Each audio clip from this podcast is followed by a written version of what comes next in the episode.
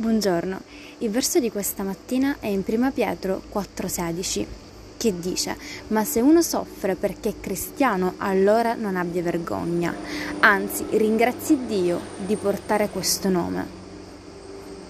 Non è importante l'apparenza, la nostra ricchezza ha un nome, è Gesù Cristo.